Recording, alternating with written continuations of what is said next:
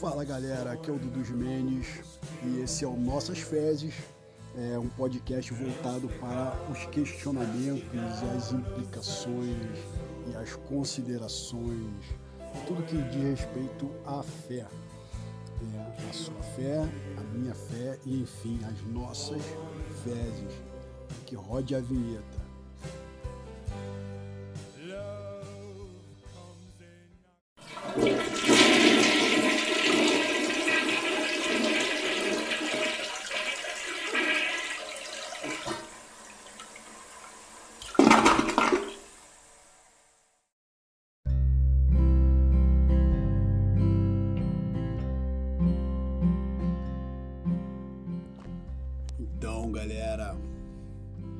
É, não podia começar esse podcast, né, é, de uma maneira diferente que não fosse é, falando desse desse filme, cara, que talvez seja uma das maiores motivações em eu fazer é, a coisa com esse trocadilho, né, de nossas fezes, né? Esse filme é, que dá título a esse episódio, que, que se chama é, Fé demais não cheira bem, que é um trocadilho, na verdade, né, é, de fede com fé demais, né? E foi um filme que chamou muito a minha atenção, né? Um filme da minha infância, né? Da minha juventude, com Steve Martin, né? Onde ele é um reverendo charlatão de uma igreja itinerante que vende salvação em troca de ofertas. É... Só que um belo dia ele, ele é, viajando com a sua igreja, né? Eles param numa cidadezinha no Kansas, onde o ônibus dele quebra e ali eles começam a interagir com a comunidade local. E nessa interação, que é basicamente ele montar o circo dele, né? É levantar a lona e, e, começar o espetáculo, né? o show da fé dele. É, algo inusitado acontece nesse lugar que vai confrontar a própria fé dele. Né? Acho que não sei se eu já dei spoiler demais, né? Acredito que não, porque eu vi uma sinopse pior do que isso, né? Aquela sinopse que conta o filme, né? Você não precisa ver o filme, é só é só ler aquela sinopse, né? É mais ou menos por aí. Bom, então, esse filme ele mexeu muito comigo, né? Até porque ele faz o, o caminho inverso dessa questão da, do questionamento da fé. Né?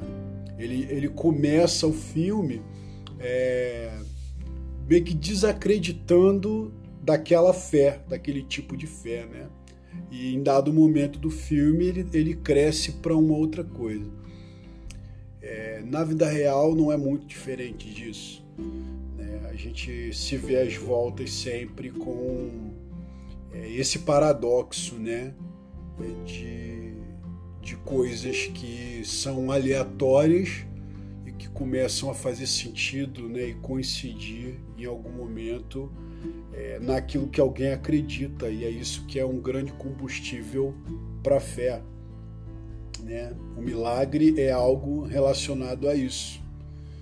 E Hebreus 11, é, capítulo 11, versículo 1, diz assim, né, que a fé é a certeza é, de que nós vamos é, alcançar, receber aquilo que a gente espera, e que também ela é a prova de que existem coisas que não podemos ver.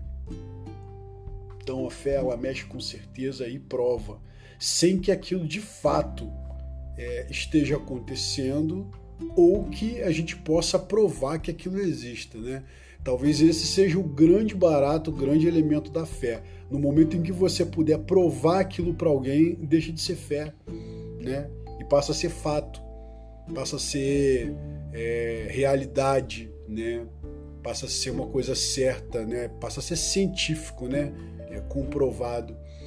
Então, assim, é, não que a fé não deva ser assim, né? Mas a gente precisa entender que o elemento básico, chave daquilo que é, é, apresentado ao mundo como fé, é justamente aquilo não ter comprovação, é não, não você não poder provar. Né? É, um, um, aí um paradoxo que me chama a atenção é que hoje, justamente, as pessoas elas ficam tentando, né? quem não está tentando provar sua fé, né? o outro está tentando é, é, é, comprovar que aquela fé está errada. Né? São dois extremos que elas, acabam trabalhando no mesmo sentido, né? Aonde um quer comprovar que a fé dele é real e o outro quer comprovar que aquilo não existe, né? No final das contas, ambos estão trabalhando para que a fé não seja fé, porque a fé, na verdade, ela trabalha com esse elemento é, é improvável. né? O grande barato da fé é isso. Tanto que você vai ver que é uma coincidência. Qual é a coincidência maior dentro disso tudo? É que nem o crente pode provar sua fé para o mundo, para o ateu, para o incrédulo, e nem o incrédulo pode, provar que aquela fé não existe. Né? Aí tem aquele que procó, né? É, ah, me prova que, que que Deus não existe, né? Um, um fala para ele, né? Me prova que, que, que Deus existe. E o outro vai responder, então me prova que ele não existe. Empatou, né? E nenhum dos dois vai conseguir fazer nada, comprovar nada, porque se fizer isso, automaticamente deixa de ser fé. Né? É, eu acho que esse é o grande lance, né?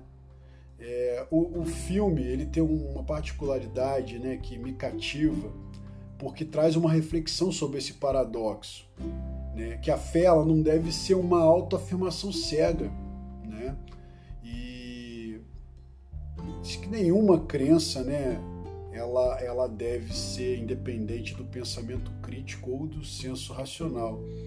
Né? Acho que quando acontece isso, ela se torna uma, uma fé que, que deixa de ser aquilo que é o, o combustível da fé, aquilo que é mais genuíno dentro da fé, que é o dinamismo, né? Ela deixa de ser dinâmica para ser mecânica, né?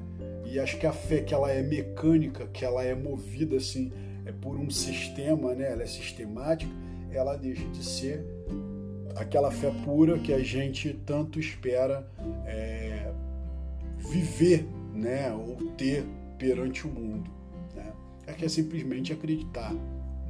Não, não viver na necessidade de provar ou fazer algum proveito em cima da, daquilo que se acredita. Né? Eu acho que é, esse é o grande barato da fé. Eu acho que a igreja, quando ela viver essa realidade, né, é, ela não vai ter mais problema com as outras religiões. Né? O cristianismo, é, atendendo o seu chamado, né, que foi comunicar uma boa notícia pura e simplesmente, né? não apenas aquilo que se acredita, mas aquilo que se vive, né? uma novidade de vida. Isso vai ser um grande, uma grande descomplicação para eles, porque a gente se, se comporta, né? o, o cristão ele se comporta na sociedade né? como alguém é, é, religioso. E religiões já tem tantas, né, que brigam entre si, que levantam suas bandeiras, embora nenhuma faz isso tão bem quanto o próprio cristianismo. Então, isso é algo para a gente repensar, ok? Obrigado pela sua atenção mais uma vez. Tamo junto, eu acho que eu consegui dizer o que eu pensava dentro disso e tá aí. Esse é o nosso primeiro episódio, né? É... Fé demais, não cheira bem. Fica com a gente.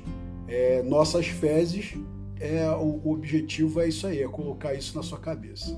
Valeu, um abraço, tamo junto. Nós.